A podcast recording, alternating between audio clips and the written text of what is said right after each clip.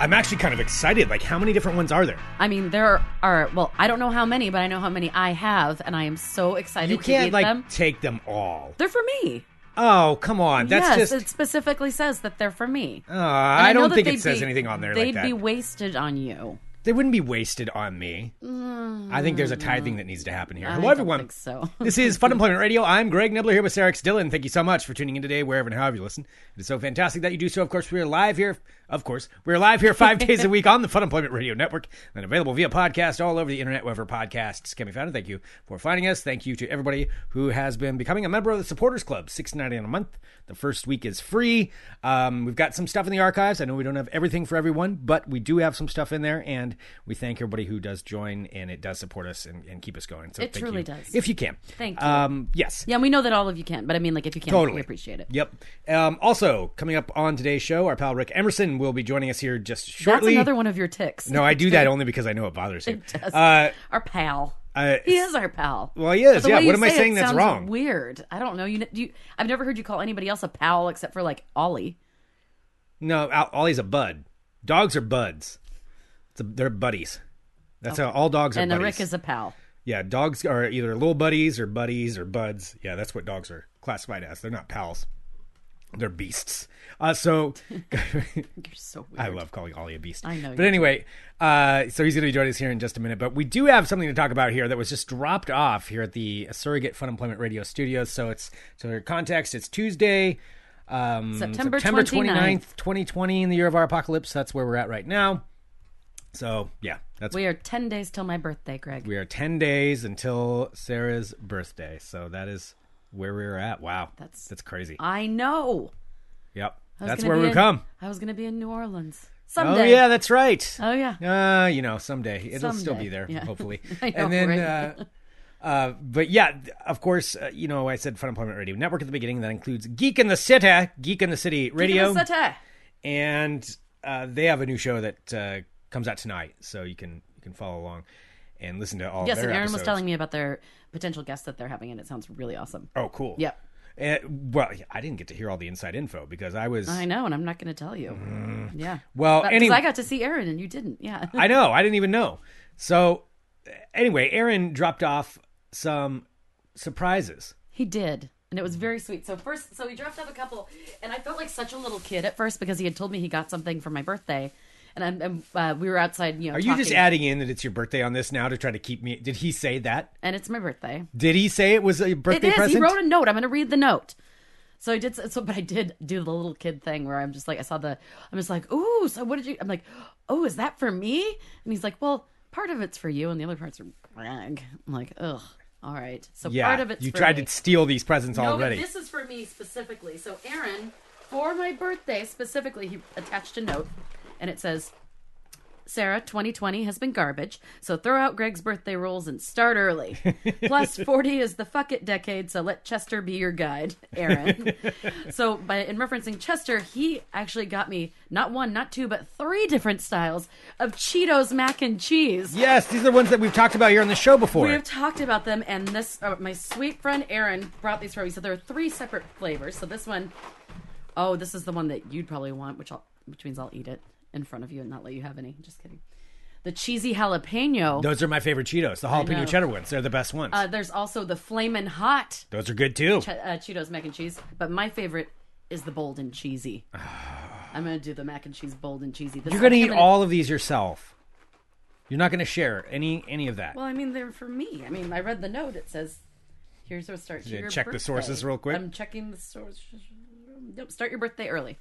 My birthday does not include sharing my Cheetos macaroni and cheese with you. Wow, just everybody might make a note of this when you accuse me of being selfish. All right. Self. I'm selfish because I know that you don't even really like macaroni and cheese. I do like macaroni and cheese. I Mm, But don't like it to the but same I level. Love it, but I love it. So you have to eat the entire box. And I just okay. It would be the only way that I'll be able to tell which. Will you eat the them all back to back to back in one sitting? Oh, I don't think my stomach could handle that. I want to see if that can happen. Then I'd be okay with it. but I am definitely planning on eating the bold and cheesy for uh, dinner tonight. okay. So I'll let you know how that goes. All right. And I'll share with you. Yay. All right, but Aaron did also enclose something else. And it's a present for you What? in reference to something we talked about yesterday.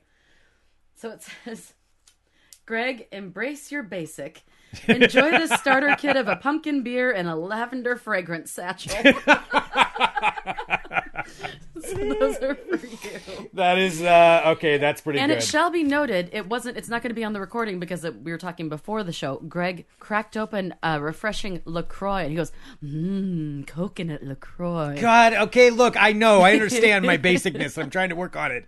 Uh, but uh, yes, it is. It's an Elysian Pumpkino coffee pumpkin ale. Actually, these things are delicious. They're delicious. Yeah. yeah, Elysian's great. Well, thank you, Aaron. The lavender pouch. I don't know. What do you do with the lavender pouch? It's a like a smelly thing. Where do you put it? I don't know. You could put it out in the nib hole, and then it'll make it smell better. You're implying that it smells bad. I mean, it doesn't smell great. No, I'm just kidding. It smells fine. What I'm are you saying, talking about? Lavender's a nice smell. Bring it out there. The nibble being the pergola in my backyard, pergolatory. But to clarify the- the this, makeshift yeah, before we somebody gets the wrong in the idea here. What are you saying that it smells bad? I didn't say it smells bad. I said it could smell better with some lavender. That's all. It'll smell better if you're not hanging out in it. That's what it smells like. well, until I take a shower, correct. Well, that is that is awesome. Um, that was so sweet. Thank you. Eric. It is. It, thank you very much, Aaron. I'm very excited for. I already have my dinner mapped out. You do? exciting day in Saratoga. So, how many will you eat at once? One. Will you make all three and like taste test each one, or Oh, that would be good, but that seems wasteful. what? these well, are you very can save them. they're very That's what special. Tupperware is for. They're a very special present. Yeah, but it's As a basic person, let me tell you, that's what Tupperware is for. Oh, Greg. God damn it! I mean, whatever. Just throw it out. Take a bite and throw it out. That's what I would say. You can use the nice piece of Tupperware. Oh man. Anyway, um, Oh, Greg. Um. Well, it's never as good as when you first make it. I don't really like reheated mac and cheese very much. really, I mean, I'll tolerate that's it. so snobby. You won't eat it reheated. I didn't say I wouldn't eat it reheated. I said I like it better. You said you'll when it's- tolerate it I'll tolerate it if yes. you had to. Yeah, all right. I enjoy it better when it's first made. What's another kind of candy that you would like in mac and cheese, Uh, wait, a candy? or a and- candy or a chip? Like what kind of mac and cheese? What's another one? Like Cheetos making these. Is there another thing that you would like to see make like a version of? Mac and cheese? Yeah.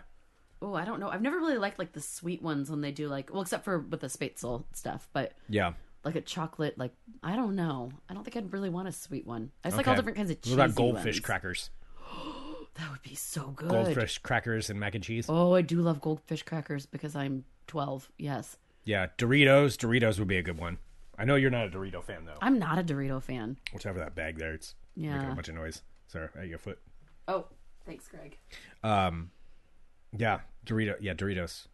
I Yeah, well, I mean. Cheetos are already here. And Aaron even told me when we were outside chatting, he said that they taste exactly like Cheetos and it's kind of freaky.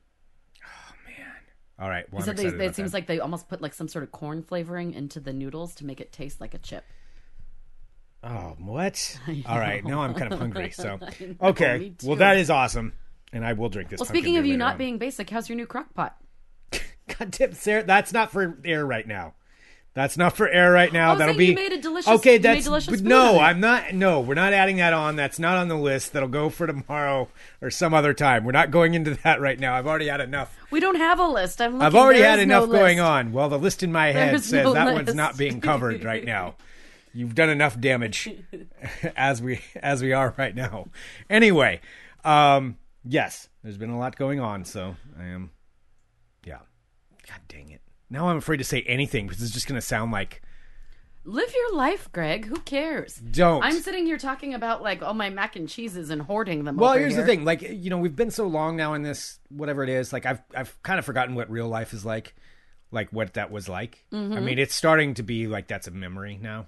Oh yeah. You know, not something where it's like, oh, we're just dealing with this for a little while. Like, it's starting to be a memory of what it was like, and this is the normal. This is normal now, Yes. and so I'm just trying to adapt to it. And Nobody's. I. I just told you you need to live your life and be happy. And if your sparkly water and crockpot make you happy, Mm. oh, god damn it! Stop saying it like that. You just do it. Hello, ladies. Uh, so anyway, uh, that is where I'm at. My mac So- and cheese and ice water make me happy. That's. Yeah, there you go. Mm-hmm. All right. Well, anyway, um, should we go ahead and get our uh, our buddy Rick Emer- our pal Rick Emerson on? Let's do it. Okay, let's go ahead and do that. So exactly. Vicky's saying there's nothing wrong with being basic, Greg. No, but but I'm not though. That's not who I am. Stop fighting it, Greg. That's not who I am. Stop fighting it. No, I'm a tough guy. I'm a bad boy. Okay. I'm a bad boy. All right. Let's go. Let's go ahead and get Rick on, and uh, here we'll be right back with more Fun Employment Radio. Dot com. Your. Here, come here. Come here. Lay down. Take, eat your cheese. Eat your cheese. Stop it. Now you're just doing that on purpose.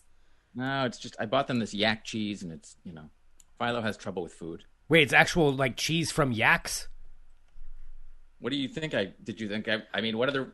What else would it be? I don't know. I mean, you I don't like know. weird names for toys and things, like you know, Kong or something. Maybe. Oh, that's like true. Uh, no, it's um, no, it's it's uh, hold on. Willard's managed to lick the front of my glasses. Um, it's uh, it's it's it's actual like yak cheese that they then, you know, it's like have, have you ever had that like it's like that freeze dried ice cream at OMSI or whatever? Oh, like the squishy, the squishy ice cream. No, it's like it's where it's ice cream, but it's like they they freeze dried it to where it's like chalk. Oh Um, no. Anyway, whatever. So it's like, but it's yak cheese, and so they they do this thing where they they extract all the liquid out of it. So you, so they shrink it down. Anyway, whatever. So it's like this really rock hard. It's yak cheese, but it's it's been dehydrated, so it's just like it's like really really really hard. It's like uh, so it lasts a long time is the point, and so it doesn't go bad because it's got because it's been dehydrated, so it's it lasts forever. But they but it's like a like a chew toy I'm doing kind a of terrible thing. job. No, I, doing I a terrible didn't job know that dogs even liked cheese like that. Dogs will kind of eat. Dogs eat garbage. What do you? I mean, that's true, I suppose. But I mean, Oliver imagine just where ate a there's an bunch of entire bark industry. yesterday. I guess it's just the fact that there's an entire industry over yak that that revolves around yak cheese. Rick, I have it is to. a very Portland thing. Let's. I, mean, let's have no doubt about that. It's. uh In fact, hold on. Let me. Let me find. Rick, I need to know. Did you taste it? Did you taste the yak cheese? Hold on. Would you taste it? I would totally would taste it. All right, we'll just we're just rolling with this too. We'll just Oh, rolled yeah. in with the yak cheese, No, I but know. um, We're just gonna start with the yak cheese. yeah, we're starting off with the yak cheese. Oh yeah. Okay. So, all right. Lay down, fool. Okay, you've already got some cheese. Just what? What are you doing? All right. So, See, Rick is in this stage where he's just. I love listening to your conversations with your dogs. It makes me I- very it's, happy. it's like it's like a weird, you know, it's like some weird odd couple thing, except there's three of us, and and I just, you know, it's like some weird. It's like Carl Reiner and Mel Brooks in a room together, but it's, but two of us are dogs. Yes. And I'm just sort of like, what are you doing again with the cheese? Um, okay, so okay, so I don't know if you can see this. So this is not like a paid plug or whatever. This is just um, this brand. I swear to God, it's actually the brand is just Yaki. Um, Oh wow. and so it's so you can see.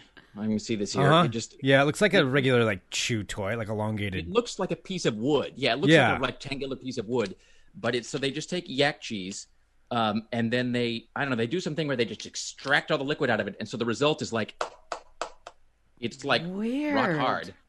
But it's not bad for their teeth because if you chew on it long enough, like the, it is like you know they can they can, you know, it's like a gobstopper where you know it Uh-huh. takes a long time, but it is edible and it's not bad for you unless you choke on it or whatever. But it is like it is edible, but it is really anyway. So Weird. But the point is, I can bite and it lasts a long time.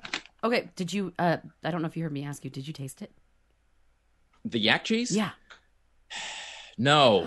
Um, no, I hadn't thought about that. I mean, all of the yak cheese that's out right now has been chewed on by dogs for quite a while, so I don't know that I'll be doing that until I open the new bag.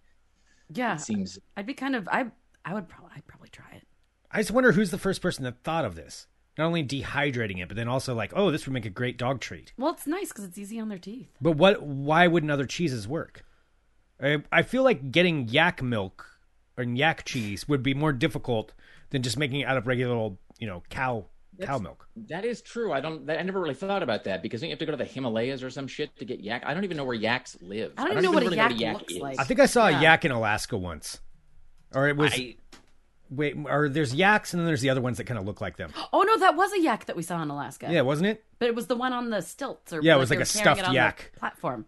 Yeah, it was at this glacier and they were carrying up. They had four people carrying this yak on stilts or on this like platform. Yeah, it was, was like for some commercial thing. shoot. It was weird. Like for a while, we are trying to figure out like, is that yak alive? And just getting like, it was kind of like one of those things, you know, where you see like the king carried on like a, you know, you got the four different people with the yeah with the poles. Well, that's what they were doing with this yak, but I think it was stuffed and it was for like some kind of commercial, but it was a full size yak. Yeah, it was bizarre. they were carrying a dead stuffed yak up a hill on stilts. Yeah. Or on planks. I guess that would On- be the yeah, better on a term. plank, but it was Planks, uh, but excuse it, me. it wasn't even a hill; it was a glacier too. yeah, it was a glacier. They were bringing it up to the top for some kind of picture shoot. It was very weird, and you thought just being on a glacier would be weird, but then you see like a giant stuffed yak being carried by people. Well, it also makes me wonder now for some of those animal shoots where it's like for any kind of product where they have like a wild animal there, are they dead? Like, are those like, because this one was not alive and I'm sure they weren't passing it off as a stuffed yak. It's probably some picturesque thing where it's like a yak on a glacier, you know. Like, oh, for like a Columbia sportswear, like I don't. I'm or not going to blame Columbia, but I mean, Well, I don't- uh, I don't know who it one, was, but yeah, like how many of those? Now I have to wonder about that. If there's just like a like a stuffed animal contingency that you can like, Yeah, it's like it's cheaper than you know. We don't have any live yaks anymore, but we got this. We got this stuffed one on planks. You can put them down Well, that anywhere. is. I mean, I think that is a thing they do with, like, with some animals. Like, if it's an endangered animal or whatever, I think there is like a. I don't know if I'm making this is. I'm. I've actually like. I'm really low on caffeine, but it seems pointless to have any more right now. So I, Yeah, I'm, me I'm too. at the point where I can't tell if I am making this up as I say it, or if this is really a thing that I remember hearing. It's possible my brain is just spinning tales and I'm just repeating them. Um, but I think there is kind of a thriving industry where they manufacture really lifelike versions of things that you can't really get to film on camera, like endangered animals, or well, because like they do, um, uh, like I, I'm, I, I'm almost certain now. There's like a there's like a whole business of making really realistic looking versions of corpses for like a film where you're going to kill some character off, and Oh. then it's either you have to hold your breath and not blink while you know we pretend to have an autopsy, or we'll just make a dummy of you or whatever. And so that seems like they would be doing that with animals too. Yeah, I guess that does make sense. that does make sense. There's enough of an industry in that. Well, it is kind of like staging, you know, a house for selling or whatever. How you put all the furniture and everything into a warehouse. Maybe there's just a warehouse full of a whole bunch of stuff. Stuffed animals. Yeah, Huh. Weird. Well, now I'm going to look at every advertisement differently. Oh my, oh my god! I just well, okay, never mind. nope. Wait, what? No, you got to go. No. I just it's no, I okay. So I have to give a little bit of backstory here, and you need to stop licking the sofa. Um, I uh, I'm gonna you know from now on, I have since I have like three pet things I always have to tell Philo during the broadcast. I'm just gonna be like number one, number four. Um, I was just gonna say that the backstory here is that as I mentioned a couple weeks ago, and as I think I texted Sarah about, I I rewatched that five part O.J. Simpson documentary, which yes. which is i have to say it is really really fascinating and it's it's it seems wrong to call it entertaining that's the wrong word for it it's um it's you know like that schindler's list what a watch you know like you don't want to you know but Yeah. it's compelling it's a very gripping compelling and it is you know even though you kind of know the outcome it's a little bit like that i'll be gone in the dark miniseries that just aired which is about um, michelle mcnamara and the golden state killer and her book about it um, I have not watched that yet. it's it's also re- i mean we're in a kind of a golden age of documentaries right now i mean Yeah. like big five part like fascinating really well done beautiful looking documentaries and some of them are things that i know the outcome of. Like i kind of know like i know how waco turned out. I know how chernobyl turned out. But it's but with all of these you realize it all sounds like this sounds like such a cliche but it, you realize how much you didn't know about the story. And it's like Yeah. even if you think you know everything you know you just don't. But it's um you know and i texted sarah something about i was watching the oj documentary uh, which i do recommend um but you know it's not like a big pick me up especially because i'll say that at the outset because there's big sections about the lapd and their you know treatment of the black community and it's just you know and it is kind of depressing and stunning how timeless it is like when they're talking about the lapd killing black suspects with chokeholds and you're like fuck this country's great at never learning lessons ever Yeah, ever right. ever Yeah. um, now that that being said, there are some moments of sort of strange levity because they interview almost everybody who was involved in the case that's still alive, and they have file footage of, of some of the folks who weren't. So they get almost everybody to participate. And this is not like a spoiler or whatever, but at one point, one of the defense, like the guy who was he was on the defense team, he was um, he was like the third chair or whatever on the defense team. I, this whole thing that I never knew about that I don't think was reported at the time, which is hilarious, um, where the jury, for whatever reason, I think the defense wanted the jury to go to to uh, to Rockingham or whatever and to see OJ's house, you know, or or to see Nicole, the house, that, you know, where Nicole was killed because I think they lived there together or whatever. Um, so the jury gets on the, you know, they were going to get on this bus and go to Brentwood and look at at Nicole Brown's house, and which had been Nicole and OJ's house, and so like a day or two before this, the defense team, and they talk about this, uh, the defense team goes to OJ's house because one of the recurring themes is that, you know, OJ, um, was not a big fixture in this is not me saying this, I'm just conveying the thoughts of participants of the documentary, that OJ was not really a fixture in the black community. It's that was one of his things. It's like, I'm not black, I'm OJ, and whatever. And so basically all of his friends were like rich white guys. So the defense, they go to OJ's house and they spend like a whole day going through his house, taking down all of the photos of white people, and then just like just like talking like you know and just like finding like any photo they can possibly find of like a uh, picture of MLK put it right there. Uh let's wow. see uh photo of uh OJ posing with who's who's that guy he's posing with? Is he black? Great put that up. And so they just you know like getting all this African artwork and like setting it in the living room. Wow. It, where it like if you went into the house, like he basically just looked like a Black Panther. Like you went into the house, there was just nothing but like art, you know, like African artwork and photos of black faces everywhere. And all of the stuff like showing OJ with white people was like just like they just like put it in the truck and hauled it away. And and so they so the lawyers and the lawyer who's telling the story is like the guy, the defense lawyer is just like cackling with glee at the memory of doing this. Like it's kind of awesome how how sort of like shameless he is. Oh you know? God. And wow and it and and like the guy the director's like well what if oj had been you know like latin? And he's like we would have had a marimba band. You know it's oh just like God. it's awesome.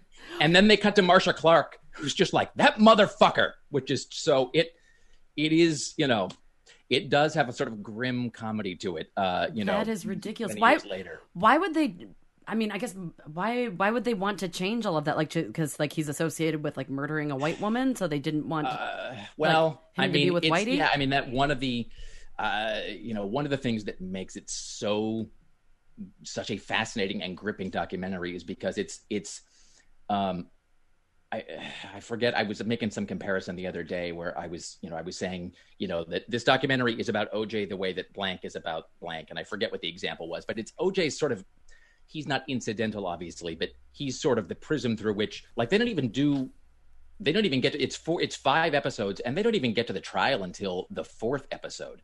The and they really only spend forty five minutes on the actual trial.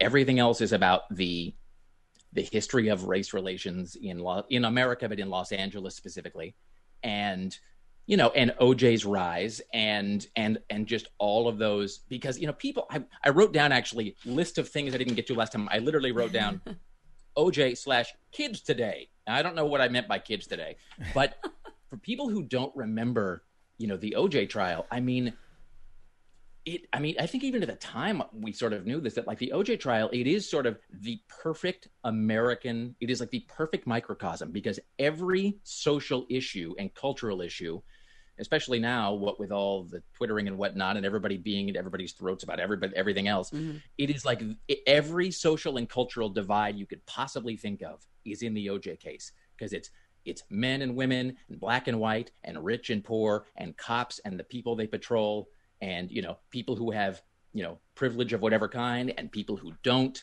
and it's you know i it, it's just i mean it's just it's a look into like every single facet of the American experience, all like superheated. I mean, I cannot. And the thing that, and then I'll shut up about the OJ documentary because it's been out for like three years and whatever. But I mean, well, it sounds just good. Watching it again, it's just the thing that I kept thinking as I was watching this OJ documentary was first of all, boy, America's fucked up, and also, like, I cannot imagine what would happen in this country if the OJ trial happened like now. I can't even I mean, I can't even imagine what would happen because they and again, I'm assuming that almost everybody listening to this is, you know, remembers it to some degree or other. But I mean, they oh, do yeah. because the guy who made it, uh, uh, Ezra Edelman, I think is his name, um, is just an amazingly talented filmmaker. He um, uh, you know, he said when they asked him, he's like, "Fuck, I don't." He's like, "I don't want to do an OJ thing. I don't care about that. That's old news. Everything's been said or whatever." And the only reason he agreed to do it is because he said, "I want to do this much larger scope." And um, uh, but anyway, just watching it, it's like, because where were where were you guys? I can't believe I'm talking again about the OJ thing, but where were you all like when the result when the verdict happened? I was in. What year was that? I was in '95, 90, right? Yeah, the verdict, the crime was in 94. The verdict was in September, no, October 3rd of 95. I had, uh, I was, where was I? I was in my I was in Corvallis. I was in my psychology class in high school, and he bro- he rolled out the TV, you know, like the giant one on the big metal stand, so that we could all watch watch. the- Yeah, so we could all watch the verdict. And what was the, like the reaction in, in like with wherever you were watching it?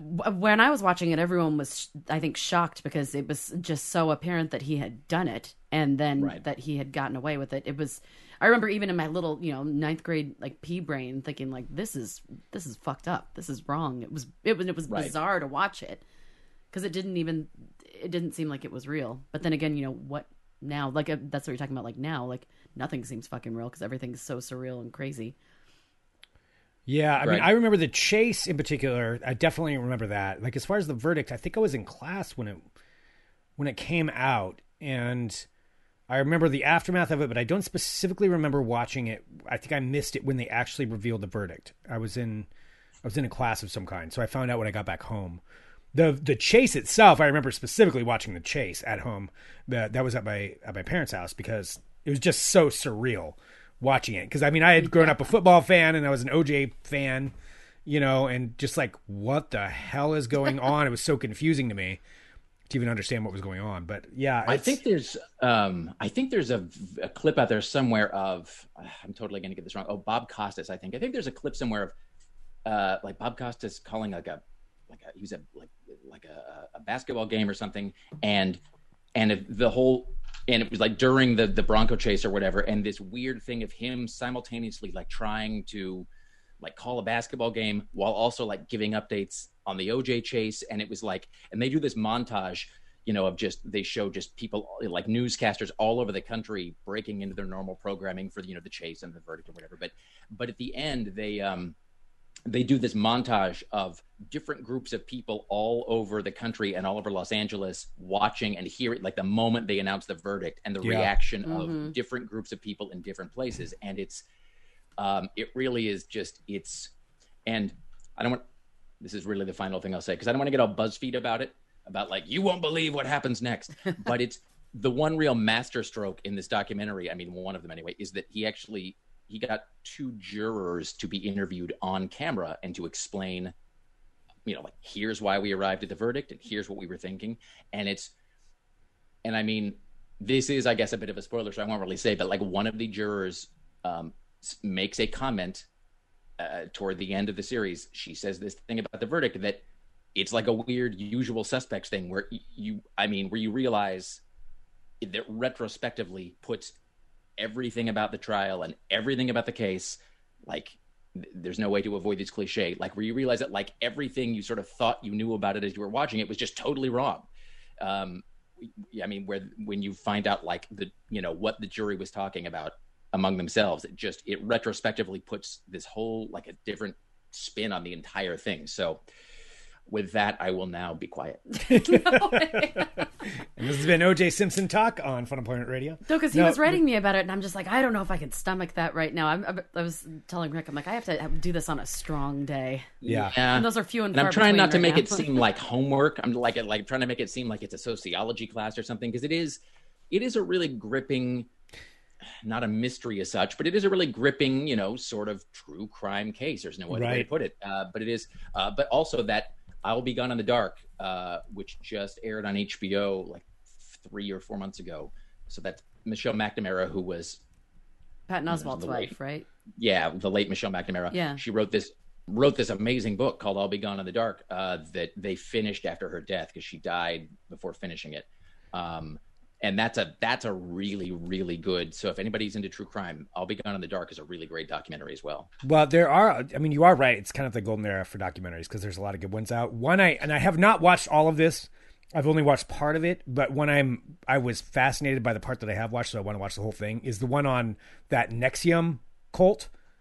That's Right, the, yeah. You know the NXIVM. Oh, they made a um a lifetime movie about that one. Oh, of course they Yeah. did. Of course they did. Yeah, it that was makes sense. fantastic. I'm sure it was. Who played Allison Mack? Oh, you know what? I can find that out right now while you talk. So uh, like- it- is it good? Not the Lifetime movie. I know the answer to that. yeah, It was Uh, magical. Yeah, it's called The Vow. So it just kind of follows along, and it's a couple of people who were in it talking about you know and i haven't gotten to the like real seedy stuff or anything like that but it's just about how this guy just shows up and just about what drew them to him this keith raniere guy keith raniere i can't remember how you say his name correctly but keith um Keith Raniere, yep, the charming and charismatic secret organization leader. yeah and just how how he was saying all these things and he would talk for like hours and hours and everybody would just be like enthralled with what he was saying and then they started creating and just how basically he built his cult that's kind of what the part i was in where he created this once they got it going he created these different levels. It's kind of very scientology like as far as that where you get these sashes that you put around your your uh your neck and then you get different stripes for how high you go up and so everybody wants to earn those stripes to get into a next the next color of sash to become a green sash or whatever. And it's just how he got him hooked just with that so then you got to of course you know you got to do all the classes you got to do all these things to get You're your like next you, little with your stripe karate belts. well, that's the thing. He used to be in. I think he was in judo or something. So he used that element to bring it into the cult, Interesting. and that was one of the other ways that he was getting people to be in. You know, to encourage them to keep on progressing in their education of whatever you know this shit is until you get to the point where he And is- brands them. But Is um, the upshot of all of this, because this seems to be the bottom line with all of these guys, is the upshot just so he could like shoot up a bunch of women? I, Is I that- mean, that certainly seems to be it because he ends up Yep. doing that and like Yeah. branding them at, at some point. No, I and then think he there's a recruited branding the thing. crazy ladies to brand them. So well, yeah, and then they would recruit more people too. So, So the it's girl like who a played whole her was Sarah pyramid. Fletcher. Sarah Fletcher played Allison Mack. Yes. Um, that's her name, right? Allison Mack. Yeah, Allison Mack. Yeah. Yep. Okay. Correct. Yeah, and it's it's just so. I mean, it's the same kind of thing. Yeah, for like you said, for each one of these, like eventually, it's just this. Some crazy dude wants to have sex with everybody, and but he convinces convinces them they can't leave, so they're all scared to leave. Uh, But then they're all like, you know, super devoted to this. That's where it's just. It's strange how this can just be replicated over and over and over. And everybody knows about cults, and I guarantee every one of those people probably at some point were like, "Oh man, Charles Manson! How do people get in like Waco? How do they? How do people? How are people that dumb?" And then all of a sudden, well, but this guy's different. This guy makes Right, sense. yeah. You know, No, he's no, not that- at all no, like those la- other ones. Well, I mean, it's you know, and one one hesitates to draw too much of a parallel from that guy or Charles Manson to Right. you know pick a pick a religion or whatever, because Yeah. some religions are basically benign and others are less so. But whatever. But Mm-hmm. it's it is that thing of I mean, whatever anybody thinks about any particular, you know, if you just take Christianity, it's strange how about you know, like every thirty five years, somebody appears, usually a guy, and he's just he's like, "Hey, uh, good news, everyone!" And it's it's you know, and the story is always the same. It's always that. So Christianity, it was good when it started, and then it got corrupted. It got off the right path. Now, fortunately for you all, Yeah. Jesus appeared to me last night in my drawing room, and he told me that I was the one, me, I was the one sent here to put everybody back on the right road. So that's and it ha- and it's like as you said, it's like it happens. I mean, it was one thing if that happened, you know, in like the year five or whatever, when there was no like you couldn't just like look shit up or you like didn't like we're now in a post Manson, post Jonestown, post Waco, post insert your favorite cult here Right. moment mm-hmm. where it's like hasn't everybody seen this movie before? Yeah. Like, don't we? It's you know, I, it's a weird. Although, I mean, you know, it's it's. I am not making a direct comparison here, but it is it is worth noting that if you hear interviews with people who worked during like the early sort of very intense days under Steve Jobs at Apple, um, there's this guy named um, uh, Andy Hertzfeld, is I think I think is his name, and he worked on the original Mac team. Like, and so in like in 1983, 84, he was working on the original Macintosh. And you know, Steve Jobs was a brilliant guy with a lot of personal problems, but and he was a notoriously you know like a tyrannical leader, and and like I think it's like Hertzfeld has this whole thing where he's he said that and to and they interviewed this uh, there's a, a documentary called triumph of the nerds where they talked to a bunch of people. And and they all say two things. They're like he was like the worst boss i've ever had and the best boss i've ever had. And and and i think hertzfeld's like the way he describes it is he's like he's like steve jobs believed that you could be great and he was going to make you be great if it killed you. And they all could have left, but they all stayed. And they were just like, it's torture, but it's the best job I've ever had. And I mean, I'm not saying that Steve Jobs was a crazy cult leader, but he kind of was in some Right. ways. And it's not surprising to me that his company generates that kind of loyalty in their customers to a way that you know like dell like you never hear anybody putting a dell sticker on their car right. i mean that's you know nobody's lining outside to buy anything that has michael dell's name on it ever ever ever um, and you know so it's not surprising that that you know imprints itself on apple's technology because it was very much a cult at that company to be an employee there might still be for all i know Mm-hmm. Yeah, I mean, Cult of Mac. That's like a that's even there's a website true. called Cult of Mac. Yeah, yeah Oh, it's seriously? about that. Yeah, hmm well, I mean, it's it's it's a tech news site, but the name of it is Cult of Mac because people love Apple. I mean, Oh yeah. yeah they just I mean, love it, people love you know people and it's use great Windows. products. I'm not even talking about the actual tech on it, but I'm talking about yeah, this side of it. Yeah, nobody loves Windows. I mean, no, nobody, nobody does. I mean, you know, and I use Windows, and I can tell you, nobody loves Windows.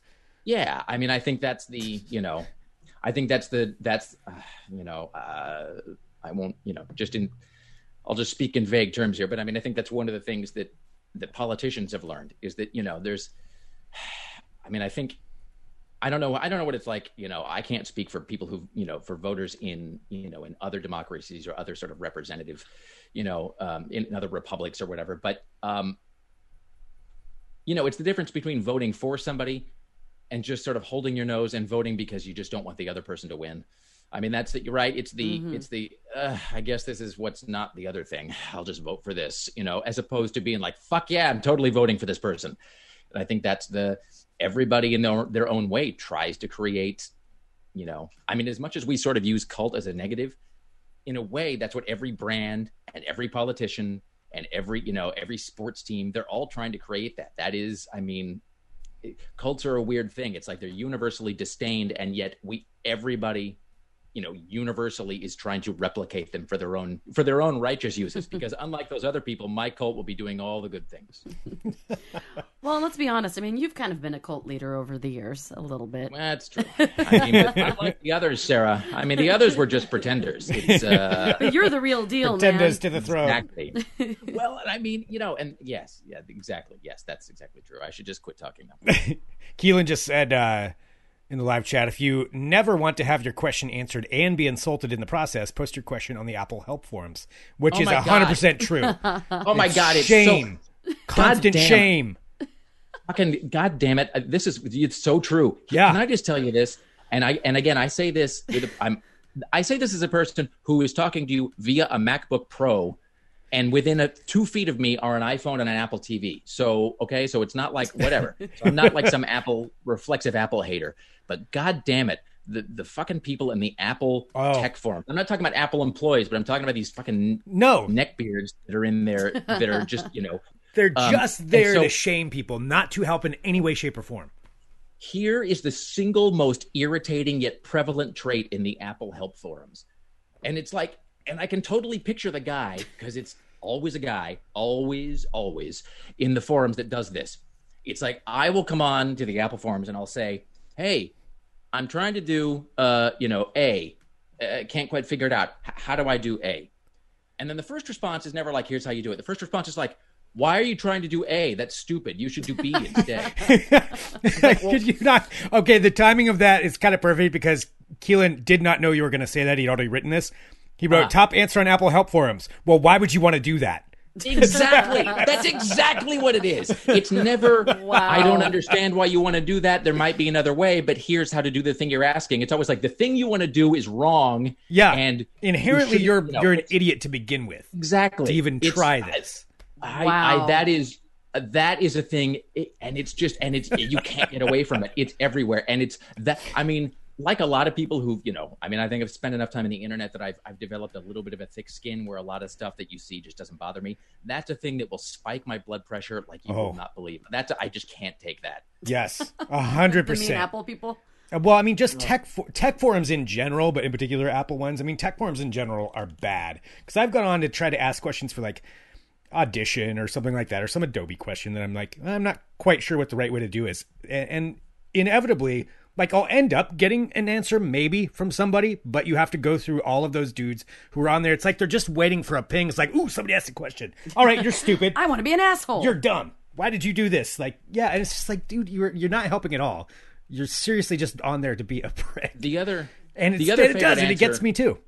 Oh yeah, no. The other favorite answer, and this is actually I think across all tech forums, is when you want to like figure out how to how to do with it, or like, or you know, or you like, what's the best version of whatever I can buy, or like, what's the best what's the best programmer app to do this that I could get, and instead the answer is always that you should just you know you should learn Linux and just build your own. Yeah, I know that's It's like build your own email server. It's really easy. Don't be a dork. And you're just like, what the? I just, you know, and you're just asking like, what, you know, like what, you, what's the best email program I can? With the best email program is one that you hard code yourself. Get a soldering iron. Don't be, you know, just like, I just, okay, I guess I'll leave now. I mean, I, I That's it's just, so it makes me mean. feel Oh, yeah. so bad for anybody that like has. I mean, it's not like I know a lot about computers, but I know there are people who know almost nothing it's no wonder that they're just so reflexively defensive about trying to go buy a computer because they just know that there's like a one in three chance the person who's going to help them is just going to be a raging dick about it. yeah.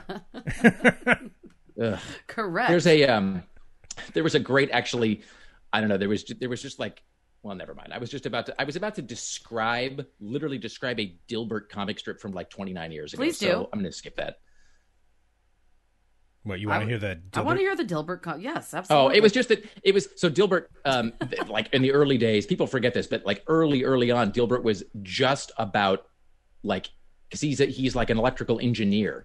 I don't know if he still is, but that was in the original. Is he still in still the a first few years of Dilbert? What's that? Is that still a comic?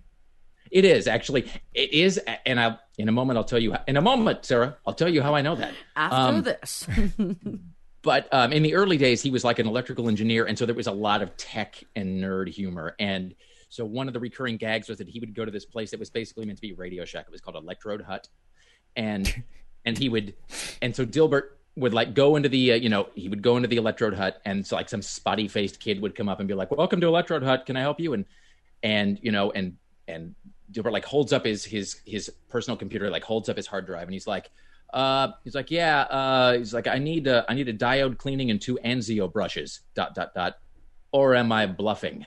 And and it's like, and the kid is just sort of like, oh, he's good anyway, whatever. And so it was a whole joke about how when you go to Radio Shack, there was always some guy whose answer to everything was that he just wanted to sell you a big spool of wire and a soldering gun, and you know, and like you know, and you like if you you know like if you were a real man, you'd make it yourself. So that is a thing. That is. I um, know. I hate the shame when you're just trying to figure Yeah. out how to do something. and It's like, all right, especially don't be a because the whole point of having technology improve to this point and especially the whole point of goddamned apple is that i just want to live my fucking life i just want to be able to answer email and then go outside like i don't want to have to you know like that's the difference between you know what it is it's like me with cars i know fuck all about Oh. cars i can Oh, barely great, turn the car on you know why i don't care how the car works it's just like i don't care how my microwave works i just want to heat up my pizza rolls and get in my car and leave i don't care how any of it works Yeah, you know yeah. some I, people want to make the microwave. Some people just want things to be hot. I've gone through that with cars so much. Oh Um, yeah, you versus cars is never a good thing. No, yeah, I've I'm sure I've scared a lot of people trying to work on my truck and then like breaking something or doing something wrong and then hitting my hand and yelling out profanities on the street in front of my house. I'm sure I'm known as that guy. Uh, but something else, completely changing subject that I wanted to ask you about because Sarah and I have both watched this. Have you watched Nurse Ratched yet? Okay. Ah. And what are your thoughts? I wrote down. Let me just say that I wrote down Nurse Ratched on my list of things, and I crossed it out because I was like, ah, nobody wants to hear my blah blah blah. Um, so what's weird is that you are like in the space of like two days, you're like the fourth or fifth person who's been like, hey, so have you heard about this show?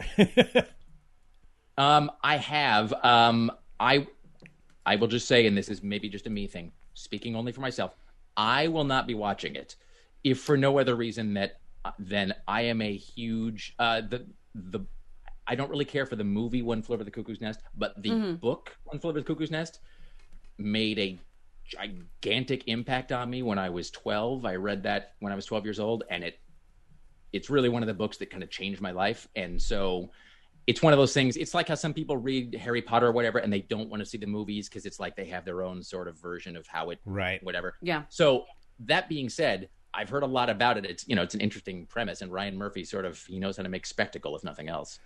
He absolutely does. I mean, I just think for the outfits and just the visuals alone, it is a very interesting. And it's Sarah Paulson, right? Yeah, Yeah. she's just mesmerizing. She's great. She's awesome. no, it has Cynthia Nixon in it as well, which I didn't know. Sharon Stone is in it. And uh, Yeah. Vincent D'Onofrio. It's like a stellar cast, and it's it's a very very and the uh, the sister from So I Married an Axe Murderer. Do you remember that the crazy lady? I, I don't know that actress. She's been in other stuff. Yeah, as she's well, always kind of yeah. wacky. Yeah, she always plays Yeah, wacky. so she's she's in that too. Of all people, like my mom messaged me like two nights ago. My mom's like, "I'm looking for this show Ratchet, but I can't quite." And she was spelling it Ratchet, like you know the tool. And That's how they say it too. Yeah, which is Yeah, super and- confusing. That's what they say is ratchet all the time. and Netflix doesn't autocorrect your spelling or whatever. And so, yeah, but like every, I mean, I, it is in a in a world where it's really hard to get buzz about anything. Like everybody in the world, which is weird for a property that because it's not like a lot of people are really, you know, reading One Flew Over the Cuckoo's Nest at this point. And people know about the movie, but mm-hmm. it's not like it's Right. not like a movie that everybody watches growing up or something. So it's strange that it suddenly had this huge impact. Well, I'll say this: it it has very. I mean, really, the name is about the only tie that the and and a hospital, you know, in a mental hospital. Yeah. But It's a other than that, right? what's that? It's a prequel, yeah. it a prequel? Yeah, it's a prequel. It kind of shows as to why Okay. she Why is she the way was that so she yeah is. mean and messed up. Um, it's much more American horror story than it is, which makes sense because it's Ryan Murphy. Yeah. Uh, but it's like American Horror Story light. Yeah, I mean there is some graphicness. Oh for yeah, sure. I there's mean, definitely. That's why I'm saying light. but Yeah. compared to, but I mean that's still very graphic. Well, and also, did you watch um um oh, god damn it, now I can't remember the name of it. But so Ryan Murphy he did um like 2 years ago. Ah, it's bugging me now. I think it might have just been called I think it might have just been called um uh Bette and Joan. Um but it was so there's the there's the movie from 1968 whatever happened to baby jane which Yeah. is sort of a, a great gothic horror film that you know is much beloved and much beloved in the gay community. And and so but behind the scenes um um joan crawford and bette davis who were the two female leads in whatever happened to baby jane like hated each other fucking hated each other and were just totally bitchy and catty while they were making that movie. And so he ryan murphy made this movie that is about the making of it's about the it's about the sort of war between those two actresses while they were making whatever. Interesting. I was looking at it. It's called Feud. Um, is that the one you're talking about? What's that? Feud. Yes, yeah, that's Okay. it. Um, and it's it's really great, and it's um, you know, and it's a really really great, fun, sort of catty, vicious movie about you know two women who hated each other in real life, who then made this great horror movie about two women who hated each other, and and Well, know, and when I- Jessica Lange and Susan Sarandon, they're the leads. Like that's that's a good Oh, combo yeah, right there too. Jessica Lange's pretty awesome. And in a a weird fan. way, I mean, Oh, me too. I have to say that I can, as soon as I heard about the Ratchet thing, I was like, in a strange way, although it had never occurred to me, I can see Nurse Ratched, especially if you filter her through the the film version, uh, the '74 film version, uh, where she was played by Louise Fletcher. I can see her being I can see her being sort of a gay icon in the way that like way that like that um that like Joan Crawford is. Um, you know, because she's sort of big and flamboyant and sort of, you know, has that that arched eyebrow villainy, you know, that is sort of a that is very much like a whatever happened to Baby Jane thing. So it's I could I could see that. It's uh I mean, it looks like a gorgeous looking show. It looks He's I mean definitely It's that. stunning. I want every single else, one yeah. of the outfits in it. I know. Greg and I ended up watching like an episode or two together, and he's just like, "Hey, you like that outfit, Sarah? Sorry, but you like that outfit? You like that?" I'm like, yes, I want all of them. Yeah, it's uh it's it's good. I mean, it doesn't like I said, it doesn't really tie into Cuckoo's Nest. It made me try to think about like what what character from a movie like that because you know now the big thing is just obviously going back and redoing things, revisiting all these series, and some of them are great. Cobra Kai is fucking amazing, but like what would be one that's that's uh like a character to revisit a character and go back Well- and like do a prequel like this, but like an actual So, I I should actually say this, and this is the, and I should say at the upfront, like I'm not bothered by this at all or whatever. But I, um, so, so you know, remember that guy Gregory Maguire? I think is his name. He's the guy that wrote the book Wicked, which was the telling of the Wizard of Oz from the witch's point of view. okay. Oh, uh, I saw they then the. later made into the Oh yeah, I saw the the the. Broadway show. It was glorious. yeah. And so I think that was the first big hit where it was like, ooh, what if I tell this story from Right, you know the from point, point of of view of the yeah. And I think uh, there was a woman who did that with Gone with the Wind.